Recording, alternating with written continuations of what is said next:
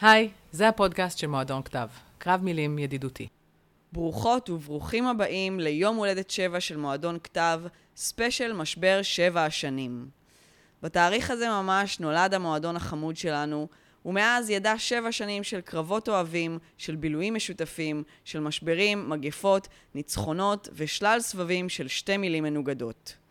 וכאילו לחיות את החיים זה לא מספיק מסובך, יש לנו מערכות יחסים לנהל ולהשביח ולשרוד. זוגיות, משפחה, שותפויות עסקיות, חברויות של את גרה בברלין ופעם בשנה אני ישנה אצלך על הספה בסלון. כן, כשמתחייבים על יחסים לאורך זמן, יש רגעים יפים, יש הרמוניה ויש קושי. כך על פי מאקו יחסים. פסיכולוגים נוהגים להתייחס אל פרק הזמן שבו מתחילים השגרה והניכור לנגוס לאיתם ביסודות הנישואים כמשבר שבע השנים. זעזוע ביחסים שעשוי להוביל לפרידה ואפילו לגירושים. אז ככה יצא שכדי להקדים תרופה למכה, הזמנו נבחרת מטריפה בכישרונה, כולל סבב צמדים מיוחד, לצלול עמוק לתוך כל מה שחשוב להכריע בו ביחסים. גורי אלפי, משה רוזנטל, ענת ונורית דרימר, אלה בן ארי ואורי בן יוסף, לילך ברנע לשם וגליה עיני. כרגיל, חילקנו אותם לזוגות. כל זוג קיבל צמד מילים בוערות במיוחד, ושבע דקות בלבד לשכנע אתכם ואתכן שהמילה שלו או שלה היא האמת המוחלטת. את הקרב הראשון שיכריע בין שני הפנים המתעתעים של אהבה, זר או מוכר, נתחיל עם במאי, שחקן, קומיקאי, סטנדאפיסט ועוד, גורי אלפי, שיטען בעד זר. ערב טוב קהל, וערב טוב לחברי וחברות מועדון כתב.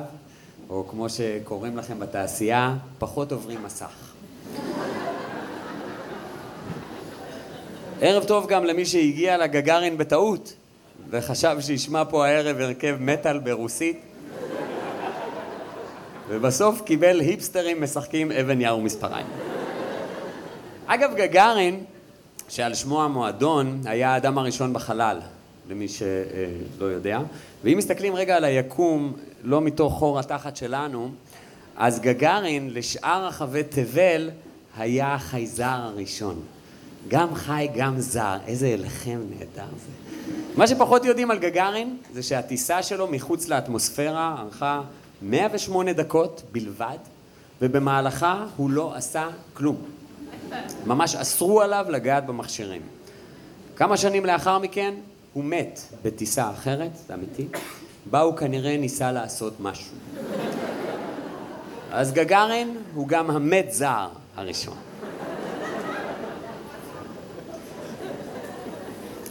יש בנו פחד לא רציונלי מזרים.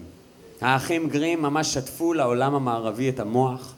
אל תדברו עם זרים, הם יכולים לבשל אתכם, לטרוף אתכם, להתחפש לסבתא שלכם, בני זונות זרים. חינכו אותנו שכל מה שזר מהווה סכנה. הדבר שאתה הכי פחות רוצה לשמוע מהרופא שלך הוא גילינו עצם זר בתעלת השופחה שלך. וזה רק עצם. למה זה חייב להיות שלילי? אולי הוא רוצה לשפר לי את השופחה? לא, זה סרטן מטומטם. ומה אם זה גוף? גוף זר חדר למערכת, יש לנו עשר שניות לברוח, זה גוף שלם, לכו תדעו, אולי יש לו בפנים עצמים. והכי גרוע מכל הזרים, נטע זר. כי אתה fucking נטוע שם, וכולם רואים שאתה לא שייך. גם עובד זר זה די מאיים, כי הוא לוקח לנו את כל העבודות הטובות. סתם, צוחק, נמשיך הלאה. זרים הם מסתוריים, זרות מושכת אותנו. אנחנו צריכים זרים. מה יעשו מכבי בלי זרים? התשובה, 34 נקודות למשחק. ודודו זהר, מה איתו? הבן אדם היה בסלון שלי כל יום. זה היה מבחן? שפם, גיטרה, טלטלים, ואני אמור לא להיקשר אליו? זה כל מה שאני אוהב בבני אדם. כולנו צאצאים של זר. כולנו, כל מי שיושב פה היום. צאצאים של זר. לא דודו, אברהם אבינו. זוכרים את הלך לך מארצך אשר אהבת? הוא היה זר בארץ זרה, והוא הניח את הזרע לכל השושלת היהודית. אבל עזבו פרה-היסטוריה. אבא שלי נולד בעיראק, הוא עלה לכאן בגיל אה, ארבע עם סבתא שלו. למה עם סבתא שלו? ככה. שנתיים לאחר מכן הגיעו ההורים שלו, והכי נונשלנט כזה, היי, מה המצב יוסף? הכל טוב? יאללה. אבא שלי וכל המשפחה הזאת לא הרגישו בבית אף פעם. הם פחדו. כששאלו את הסבתא בגבול, בן כמה הילד, על אבא שלי, היא שקרה ואמרה שהוא בן עשר. הוא היה בן ארבע. כי היא פחדה שיקחו אותו לקיבוץ. לא ידע בזמנו שזה נדל"ן פלוס נהר. והכל היה בסדר. עד, זה סיפור אמיתי, עד שכשאבא שלי היה בן 12, הגיעו לוכדי עריקים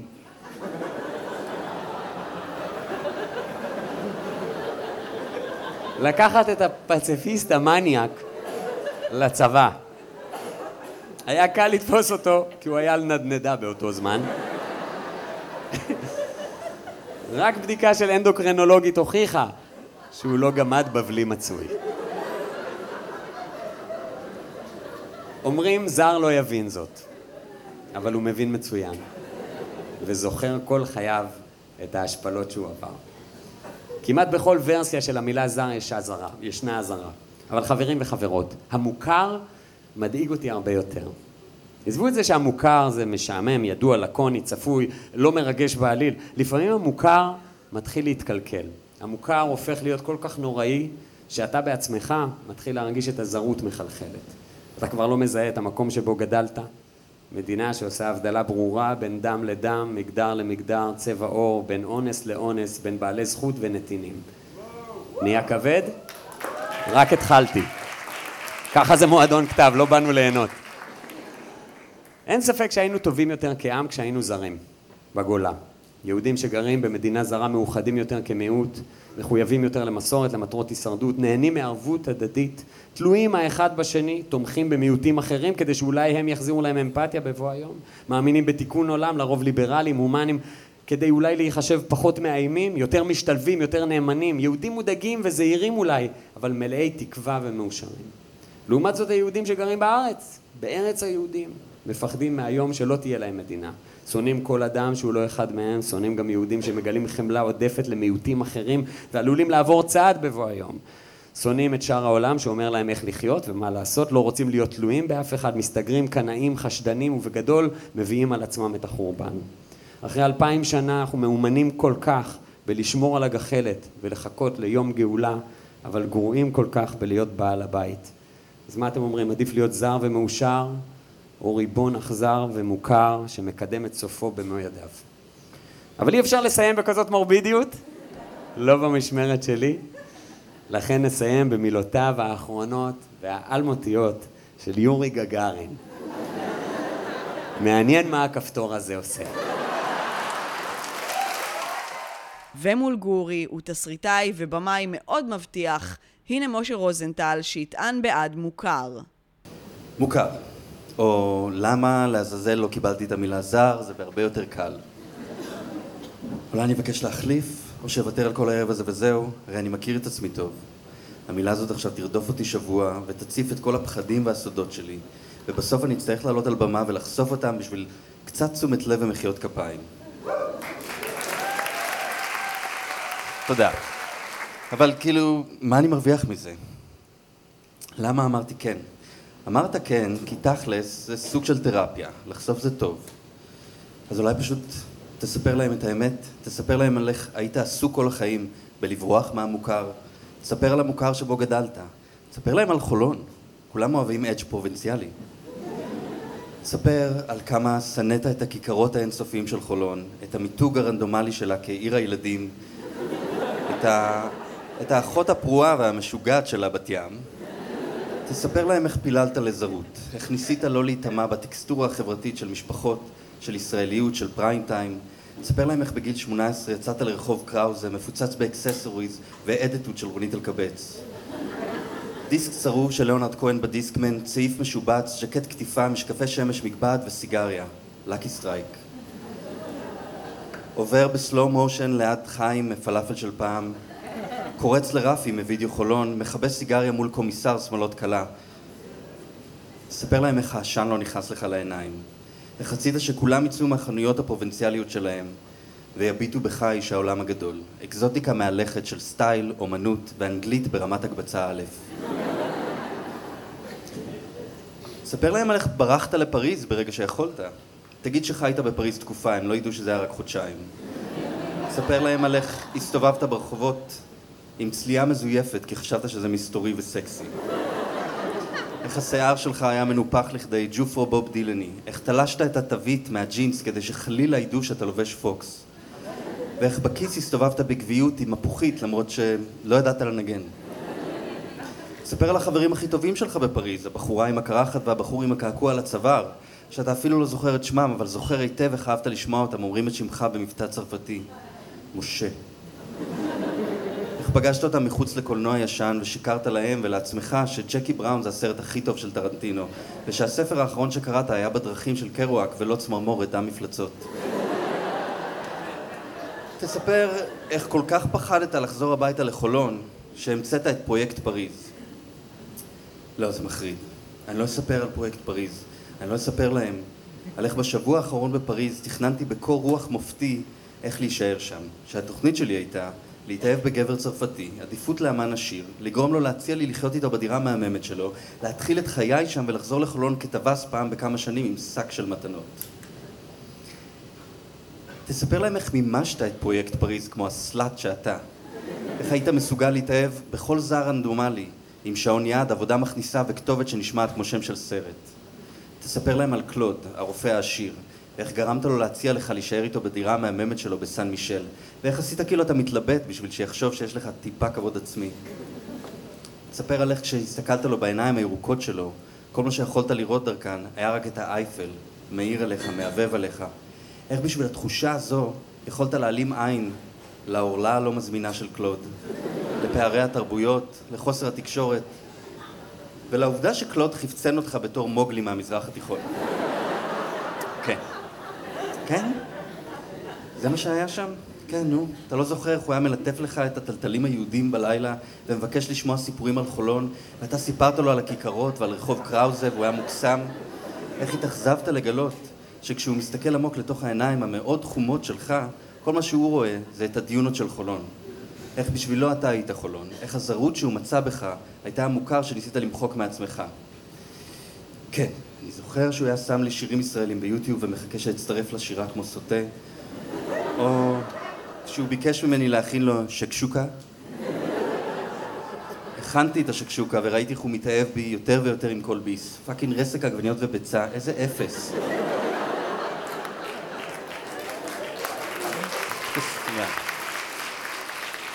תספר להם איך נשארת שם מלא זמן למרות שהיית אומלל. איך המשכתם לחפצן זה תרבותו של זה לדעת. איך לאט לאט הפכת להיות מה שהוא רצה שתהיה. מוגלי מהג'ונגל, אלאדין מהמדבר, שגרירנו בצרפת, מטגן השקשוקות הלאומי, מקפץ בין ספות בריקודי בטן כמו ברי סימון במעגל של דן שילון. הכל בשביל להישאר בפריז. ספר להם איך סירבת לראות את פריז בתור מה שהיא. נתלה לחלומות של ילדים רגישים ונרקסיסטים מהפרברים. ואיך בסוף זה רדף אותך. איך התעוררת בבהלה אחרי שחלמת שה... שהעורלה של קלוד בולעת אותך, מעכלת אותך כמו אנקונדה. תספר איך בסוף ברחת ממנו חזרה לארץ. תספר להם איך לא למדת מזה שום דבר. איך קלוד הוא לא הראשון ולא האחרון שהשלכת עליו את כל החלומות שלך. איך כמו פריז היה גם ניו יורק ו LA וברלין. תספר איך אתה כל כך מפחד שמישהו יחזיר אותך לחולון, שאתה מוכן להיות מובל לנצח בעיוורון אינפנטילי אחרי החלומות הפנטסטיים שלך. תספר להם על החמוד ההוא מראשון, אודי או אוהד, שיצאת איתו אבל חתכת בגלל שהיה לו דיסק של טרייסי צ'פמן באוטו ושקית של סודוך בבגאז'. איך אתה כבר בגיל שייתכן שאם לא למדת לקח עד עכשיו, אז זה כנראה אבוד. איך אתה לנצח תחכה לזרות שתציל אותך מהמוכר, גם כשהיא משקרת לך שוב ושוב ושוב. אני לא יכול לספר להם את כל זה, מה יצא לי מזה? זה מדכא, זה עצוב, מה, אני צריך שירחמו עליי עכשיו? מי בכלל אמר שמשהו פה לא בסדר? לרדוף אחרי זרות זה לא לברוח. אני מעדיף שיישבר לי הלב שוב ושוב כל עוד אני יכול להמשיך לחלום. מה כל כך טוב במוכר? מה, נטפליקס? אני השראה לכל אותם אנשים שהתמסרו למוכר, כל הילדים שנשארו בעיר בה הם נולדו, כל מקימי המשפחות. הם שואלים את עצמם מדי יום מה הם מפספסים. אני לא צריך לשאול את עצמי. אני חי את החלום. לא, אל תגיד את זה. אתה תצא יאיר וחסר מודעות, אף אחד לא אוהב את זה. אולי פשוט תספר להם, כי הם מכירים את כל זה בעצמם. כי לא משנה אם הם במוכר או בזר, הם יודעים מה זה להיות תלוי בין לבין. הם מכירים את הקרע הנצחי בין מה שיש למה שיכול להיות. זה בטוח מוכר להם. ואולי זאת הנקודה, אולי ככה תסיים. תגיד להם שמוכר מנצח, לא בגלל שחולון עדיפה על פריז, אלא בגלל שמוכר הוא הג'וקר, גורי. כי בסוף זה הוא שמחבר בין כולנו. הוא הסיבה האמיתית שהם כאן היום, שאתה כאן. כי אם זה מוכר לכולם, אז זה אומר שזה בסדר, שאנחנו לא לבד. אחרת, איזו סיבה יש לנו ליצור, לספר, לכתוב, לשיר, פרט לחיפוש הקדוש אחר האישור הקולקטיבי שהחיים שלנו, החלומות, האהבות, אכזבות, הפריז והחולון, בסוף מוכרים לכולנו. תודה רבה. בסבב השני שלנו, שדה הקרב שבין שליטה וכניעה, עשינו מעשה שובב והזמנו שני סוגים של צמדי על. ראשונות יעלו משפחת האצולה של עולם הבמה המקומי, כותבות, יוצרות, במאיות ושחקניות, האחיות נורית וענת דרימר, שיטענו בעד שליטה. ערב טוב. ערב טוב. תתחילי את. לא, בכיף, הכי... תתחילי, את הקטנה. תתחילי. את הקטנה. הכי בכיף שוב לפרגן לך. טוב, אני אקח איזה אחריות. אמ, בואו נשים את זה רגע על השולחן. לתת לשתי אחיות לכתוב יחד טקסט. על שליטה, זה מסיבה בעיניי לא פיירית. וואו, ממש בעיניי מחרחרת ריב. מרושעת, לדעתי, אפילו מרושעת. צהובה, יש בה משהו צהוב. עכשיו, אנחנו דווקא גדלנו בבית שהיווה קרקע מאוד פוריה לכתיבה ויצירה. גם אה, אימא שלנו מתה כשהיינו קטנטנות. שזה כבר חומר טוב שאנחנו הרבה רצות עליו. את השתמשת בו הרבה כן. מאוד.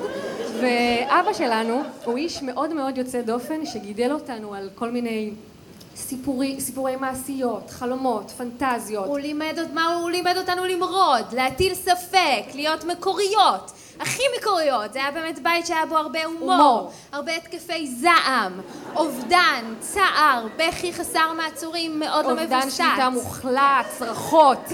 ומה שלא היה זה מבוגר אחראי. כן, שליטה זה לא, זה לא הצד החזק של אבא שלנו, זה לא איפה שהוא מבריק. לפני חודש, למשל, היינו עם אבא בבית חולים, והוא שונא להיות שם. אז הוא החליט לשבור את הכלים שוב. הוא צרח והשתולל, איים על הרופאים, איבד עשתונות, והיה רגע נורא יפה בשתיים בלילה, כשהוא ניגש לדלפק האחיות, ממש כמו זה. ומרוב עצבים ושעמום התחיל לשיר להן ויבן עוזיהו מגדלים בירושלים ויחרבן ויחרבן.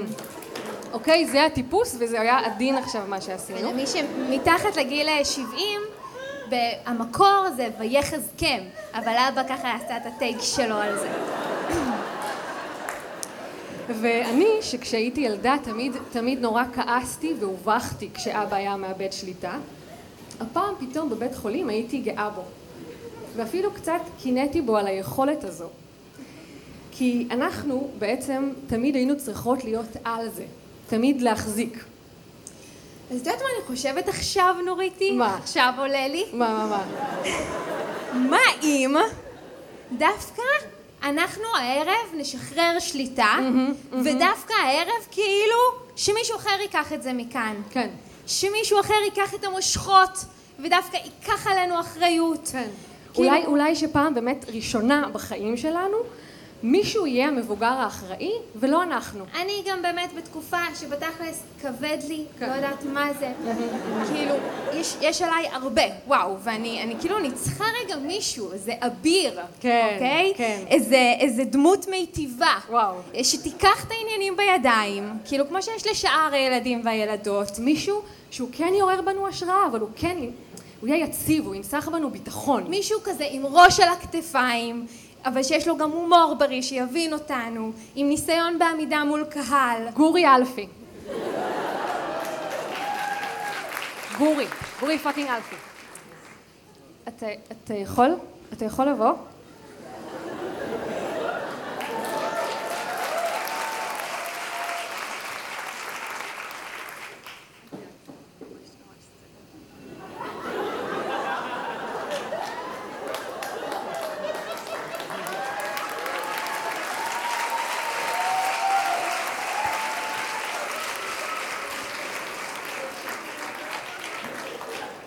חוקי?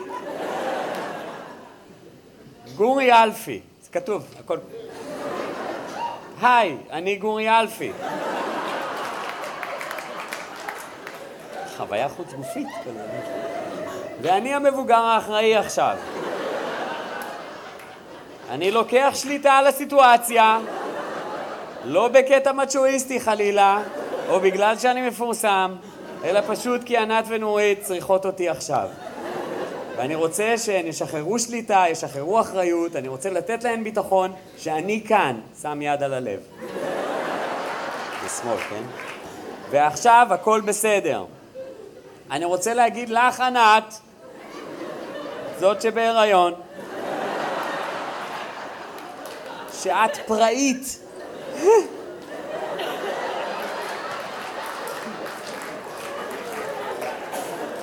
ונבונה, שהלידה המתקרבת היא רק שער אל עבר מציאות עשירה יותר, זוהרת ומלאת הרפתקאות. שהדחורים האלה הם רק עוד סימן לגדולה שלך. ולא הכל צריך להבין בזמן אמת. לא, לא. שהכל עוד לפנייך, שכל מה שתדעי את כבר יודעת, שגם הקווים הדקיקים של העלה נחשפים על ידי השמש, משתוקקים ומצפים לבת שלך שתצטרף. כן. ואני רוצה להגיד לך, נורית, בסוגריים השנייה, שאת יכולה להרפות. מותר לך לנוח, וזה מדהים בעיניי שאת אוכלת כל יום טארט וחמניות. כי זה בדיוק מה שאת צריכה וזה מגיע לך, את עובדת קשה. ואני רואה את זה, נוריתי. כולנו רואים את זה. מצביע בתנועה על הקהל. מה ששתיכן עברתם בחיים הוא לא פשוט. אבל למרות מה שאתן חושבות, הכוח שלכן לא תלוי בהיעדר ובחוסר, אלא דווקא באהבה שהספקתן לקבל. ולכולכם ולכולכם אני רוצה להגיד, מסתכל על הקהל, וגם לצופות ולצופים בבית מצביע ומסתכל למצלמה. זה אולי נדמה שאנחנו עומדים על סף תהום, ואולי אנחנו באמת עומדים על סף תהום, אבל אחריה יהיו לנו עוד רגעי חסד. אנחנו עוד נצחק ונתנשק, ניכנס למים, נאכל עוגות, עוגיות, נעשה דברים שלא האמנו שנעשה, נשתכר, נשיר קריוקי, נשתוקק לבוקר של מחר, נתפכח מהפחדים, נכיר בטעויות שלנו. וזאת תהיה דווקא הקלה. נגלה שאפשר להזדהות יותר משדמיינו, שאפשר להתאהב גם בלא צפוי, שאפשר לסלוח. יהיו לנו עוד רעיונות חדשים, נרקוד ונזיע, נישן טוב בלילה ונאהב, הו, כמה שנאהב. ואם יורשה לי,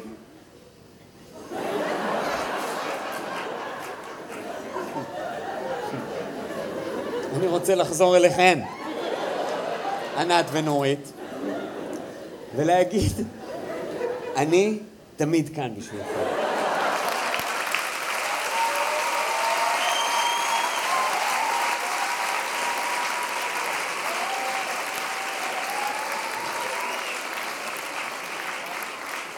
אתן יכולות להתקשר אליי, לכתוב לי, גם בשעות לא שעות. אבל בעוד מספר רגעים הטיימר יצפצף! זה לא מדהים? הקסם יפוג, ואני כבר לא אהיה המבוגר האחראי. אתם תחזרו להיות לבד, ולא יהיה למי לחכות, כי אף אחד לא יבוא. אתם תצטרכו לקחת את זה מכאן, לקחת את זה לאן שתרצו, לתפוס את זה. מרים את הקול ואת האגרוף בהתרגשות. לתפוס את זה, בנות! בשתי הידיים, כי אלה החיים, תחזרו אחריי, אלה החיים! זה זה! זה הדבר!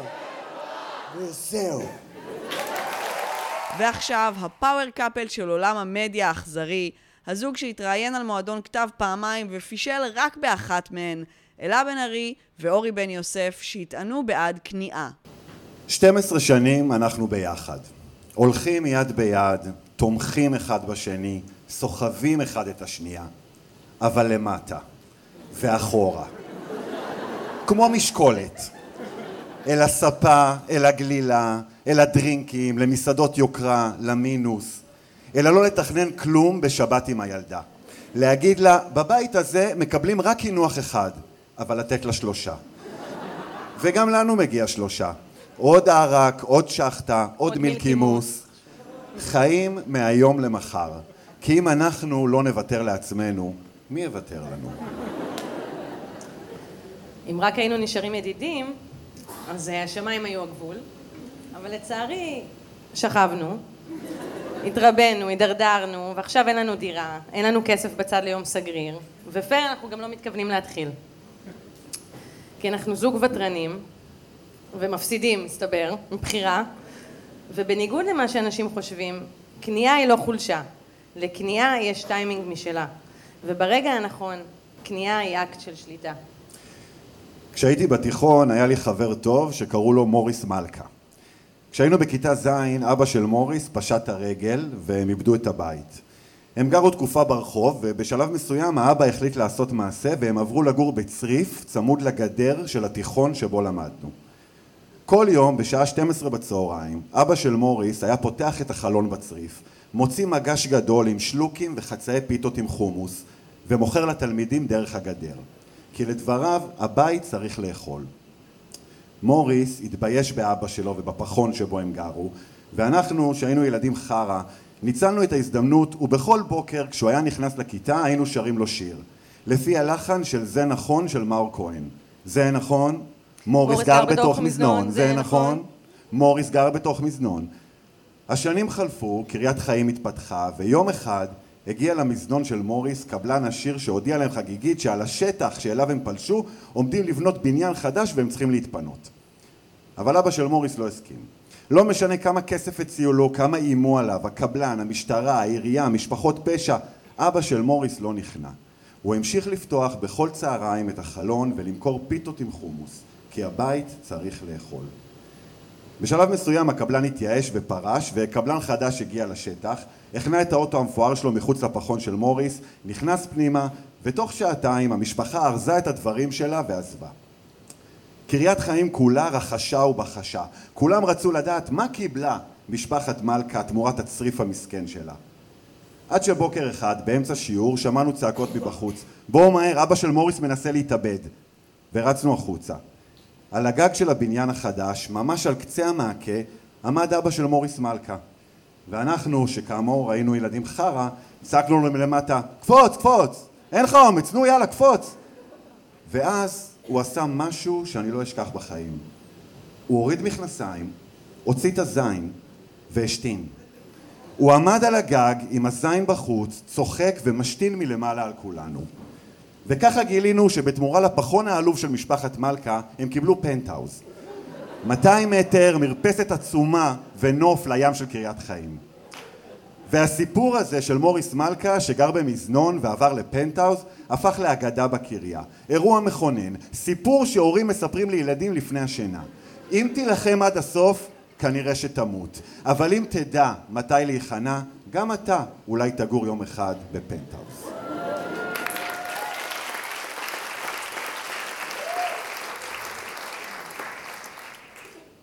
לפני יותר מעשר שנים נסעתי עם חברות לרומא. באחד הלילות חזרנו שיכורות, גמורות לדירה, והתחלתי להסתמס עם אורי בוואטסאפ. מהר מאוד השיחה גלשה לתמונות, אין צורך להרחיב. הייתי כל כך גמורה, כבר עמדתי להתעלף, ובכל זאת התפשטתי, צילמתי, שלחתי, אבל לא לאורי. שלחתי את התמונה של הכוס שלי לקבוצה שנקראת קפה אירופה עובדים. אז זה היה פחות מצחיק. לא קפה אירופה מלצרים, לא קפה אירופה מלצרים בלי מעיין, קפה אירופה עם כל מי שעבד איתי, כולל בעלים, ברמנים, עובדי מטבח שהם כידוע הז'אנר הכי... אוי. הז'אנר הכי סוטה, עובדי מטבח. אוי אוי אוי. איפה זה? הז'אנר הכי סוטה וסליזי שידעה האנושות, מי שמכירה מכירה. לקח לי שנייה להבין את הטעות ועוד שתי שניות להבין שאבוד לי. שאין דרך חזרה וכמו תאונה בכביש בנתניה, את הילד האתיופי. סליחה. אני רק אזכיר שזה היה לפני עשור ובוואטסאפ לא הייתה אופציה אז למחוק, רק להתאבד. אז איבדתי עשתונות, התחלתי להספים את כולם בהודעות. פליז תמחקו, כולם למחוק, תשלחו לי אישור כל מי שמחק. אחרי כמה דקות יצאתי מהקבוצה, כי חשבתי שזה ימחק את כל הקיום שלי שם, כולל את התמונה, אבל מסתבר שלא. אז עכשיו אני בחוץ, והם בפנים עם התמונה. דמיינתי איך הם נקראים עליי שם, איך הם מטנפים, מעבירים לחברים, איך הם עושים עכשיו סגירה, חוגגים את הפתטיות שלי עם הוויסקי הכי יקר בבר, ואני פה בתא שירותים מואר מדי, ב-Airbnb ברומא, עם התחתונים למטה. התחלתי לבכות בהיסטריה, כתבתי לאורי, אתה לא מבין מה קרה, הכל בגללך. ואז הוא ענה, שיהיה להם לבריאות. התמלאתי זעם על הכל, על כולם, החלטתי לא לוותר. מי הם שיעשו ממני צחוק ועוד בלעדיי? התחלתי להתקשר אחד-אחד לכל העובדים במסעדה, כמו אישה בשיא טרלולה. זה היה שתיים בלילה, וכמו אמיר פי גוטמן בתוך המערבולת, ככל שנלחמתי יותר, ככה טבעתי. הסימוסים והטלפונים ההיסטריים שלי רק עוררו את הקבוצה הדי רדומה הזאת, והתמונה שלי הפכה לשיחת היום במסעדה. הרי אם לא הייתי מגיבה הם היו שוכחים מזה, וגם יכולתי להכחיש ולהגיד זה כוס של ידידה. אבל, כי לא ראו פנים, בכל זאת. כמה ימים אחר כך חזרתי לארץ, הגעתי למשמרת, וגיליתי שיש לי גם כינוי חדש, פוט תינוק, שזה הלחם. אחרי איזה זמן, ובלי קשר לאינסידנט המצער, התפטרתי והתחלתי לעבוד במסעדה אחרת. במשמרת הראשונה שלי שם המלצרית שחפפה אותי שאלה איפה עבדתי לפני. אז אמרתי לה, קפה אירופה? אז היא הסתובבה עליי עם עיניים בורקות ואמרה לי, די, יש לי חבר שעבד שם. זה אמיתי הסיפור על המטומטמת ששלחה את הכוס שלה בקבוצת עובדים? עושים? הסתכלתי לה ישר לתוך האישון הבוהק שלה וראיתי שם את עצמי, ליטרלי כאילו את עצמי ממש בקטן, אבל גם ראיתי שהיא זו אני ואני זו היא, ולשתינו כנראה יש כוס וסקרנות בריאה. אז עניתי לה, כן, זו אני, רוצה לראות? שבוע שעבר אני יצאתי משיעור פילאטיס מכשירים, הישר לרחוב קיבוץ גלויות.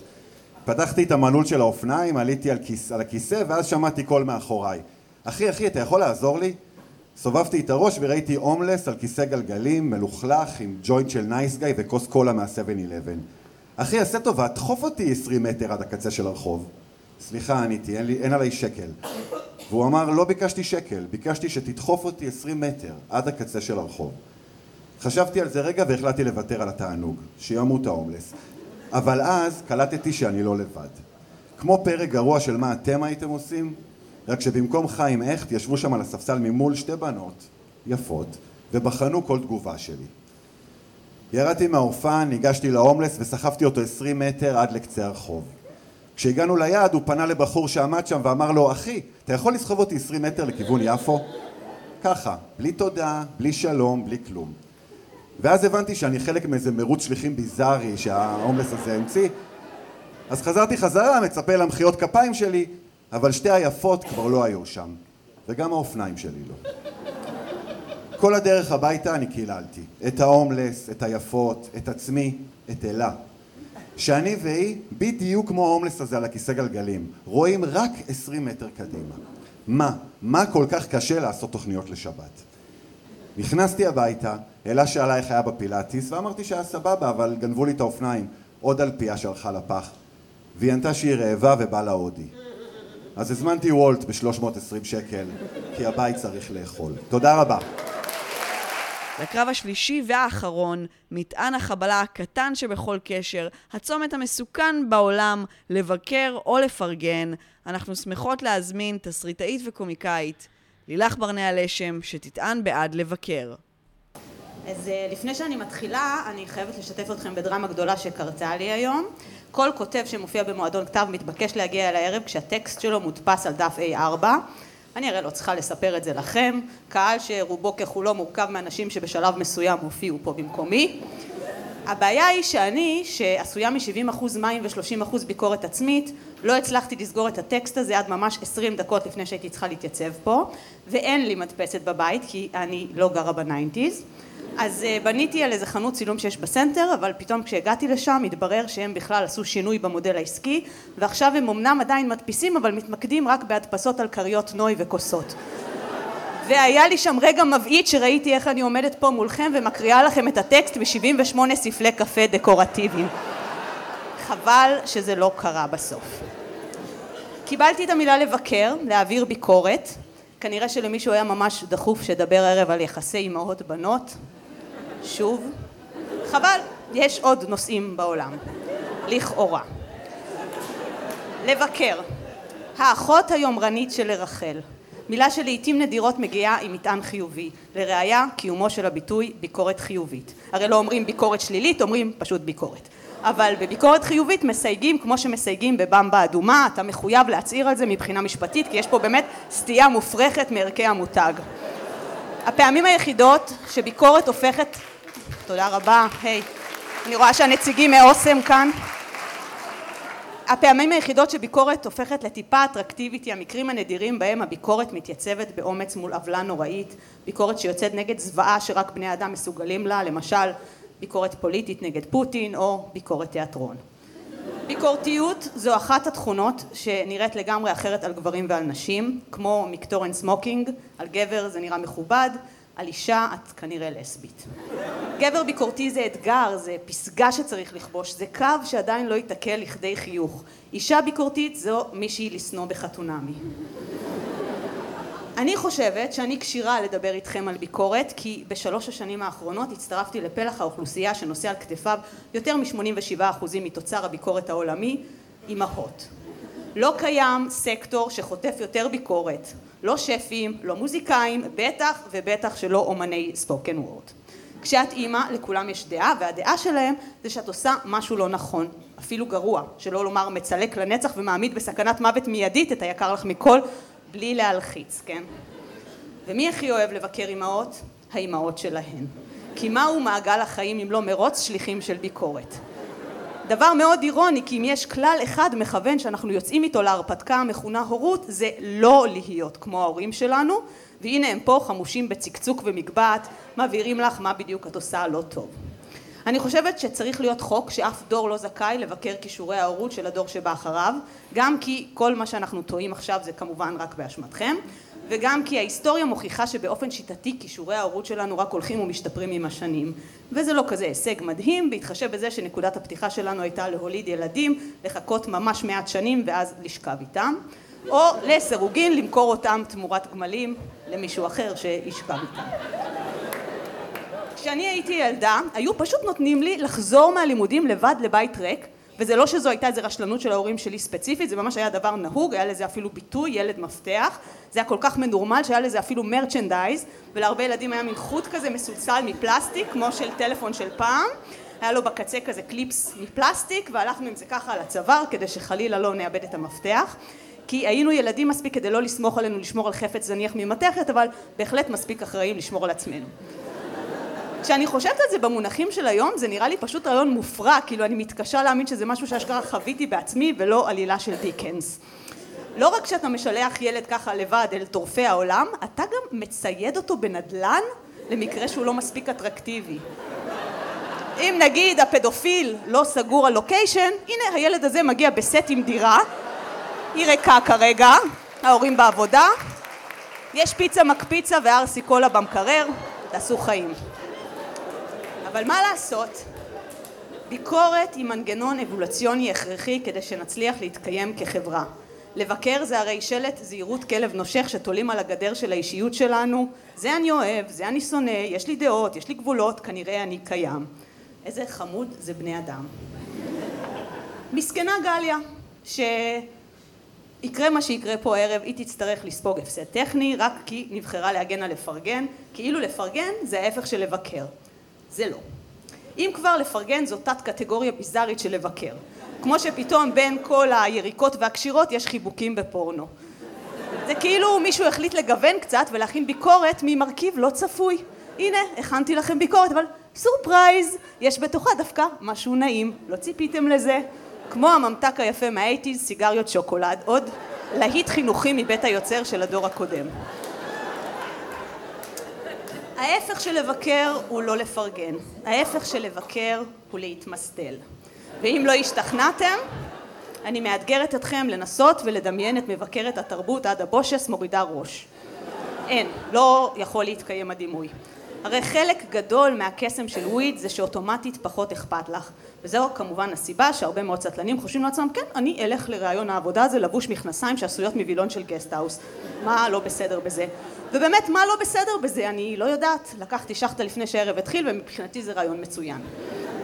עוד אויב של לבקר זה להתאהב. הסם האהוב עליי. מתגנב אל הנוירונים במוח שלנו ומשתק זמנית את מנגנון הביקורת. פתאום את מוצאת את עצמך חושבת מחשבה מטורפת כמו, לא, הוא, מושלם. אין שום דבר מושלם בעולם הזה, זה ידוע, אבל אה, למרבה המזל, דווקא הטומטום הזה שיושב מולך נוצר ללא פגמים. אוקיי, אז הוא לובש דגמחים, בן אדם לא יכול לדעת מתי הוא יזדקק פתאום לחמישה כיסים מתחת לקו הברך. אולי פתאום יקרה בדרכו איזה אום שצריך לאפסן.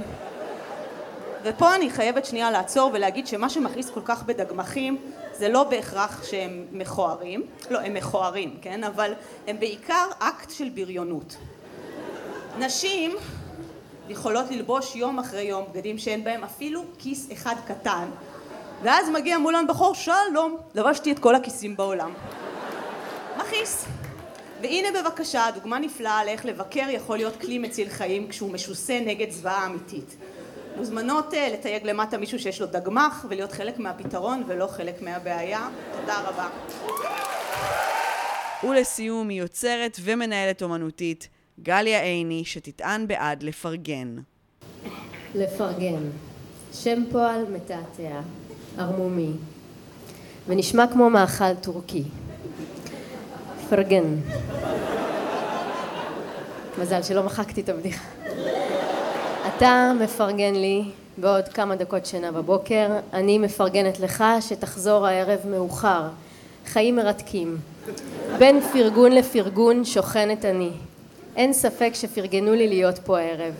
אבל קצת קשה לי להתרווח במרחב הפרגון הזה, אז חוק ההישרדות שלי קובע שאני קודם כל אתנצל, ואז אני אעשה כל שביכולתי להצדיק את הפרגון גם אם זה יעלה לי בדם. אני מוכרחה להיות קולית לגבי זה, וככה אני מסתובבת לי בקוליות. סוחבת איתי לכל מקום את המילה פרגון, כמו מעיל פרווה בחודש אוגוסט. ומקלידה לפרגן, לפרגן, לפרגן או לא לפרגן, זאת השאלה בעצם, לא? והתשובה המתבקשת, תפרגני אם אכפת לך. מה אכפת לך? איזה דבר מעצבן להגיד למישהי? בקיצור, פנו דרך. קבלו אותה. עוד מעט פרגון תיכנס פה לחלל ותחלק לכולם כיפים.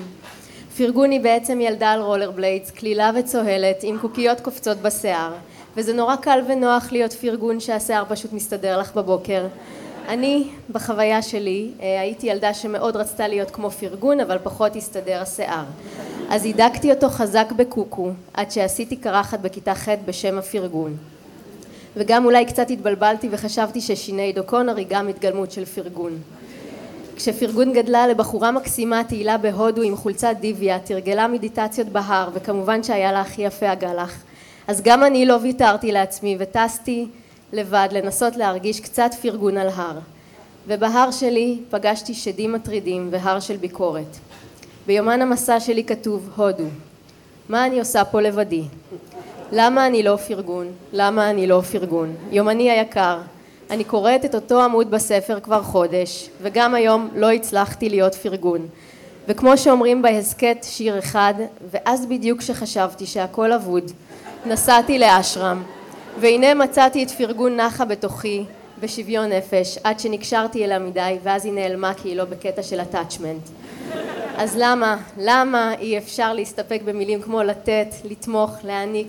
כי פרגון הייתה צריכה שיראו שהיא נותנת, ולכן לא היה לה די במתן בסתר, כי זה גבה ממנה מחיר. לא תודה, לא ארצה שהתרומה תעשה באופן אנונימי, כן ארצה להירשם בספר הטובים. חברות וחברים, כתבתי נאום קטן. פרגון זוהי תופעה מתקיימת על המנעד הרחב שבין ביקורת לנתינה. תמיד הפרגון יבוא על חשבון המפרגן והגוף המתפרגן יכול לחוש גם שזה בא על חשבונו. הפרגון טומן בחובו את צרות העין, את הלמרות ש, את הקושי, את המה אכפת לך, את הקוץ בו, את הביקורת העצמית. אם כן בפרגון נספור את התמיכה, נחשבן את הנתינה, זה בא ביחד. למרות כל זאת אני עדיין ניצבת ורוצה להגן על לפרגן. להגן על לפרגן, להגן על לפרגן. כי צריך לתת שם לדברים שקורים בעולם. מעצם קיומנו אנשים מורכבים, משכבות של רגשות אשם. ופרגון נתן שם למנגנון המורכב שכבות אשם הזה, שהוא בעצם, שימו לב, תוצר של התמרה של חמיצות. אתם איתי? כן? זה חשוב. האם אני רוצה להיות חמוצה ולפנות לביקורת, או להתמיר את החמיצות בפרגון? אז כן, פסיק, פרגון זאת מילה שיצאה לה שם טוב, כי פרגון זה באמת שם טוב. ככל שבן אדם יותר רחוק ויש בינינו כלום, ככה לפרגן זה יותר קל. לכן משתמשת ברעי... לכן כשמשתמשת ברעיון של פרגון בזוגיות זה מאוד בעייתי.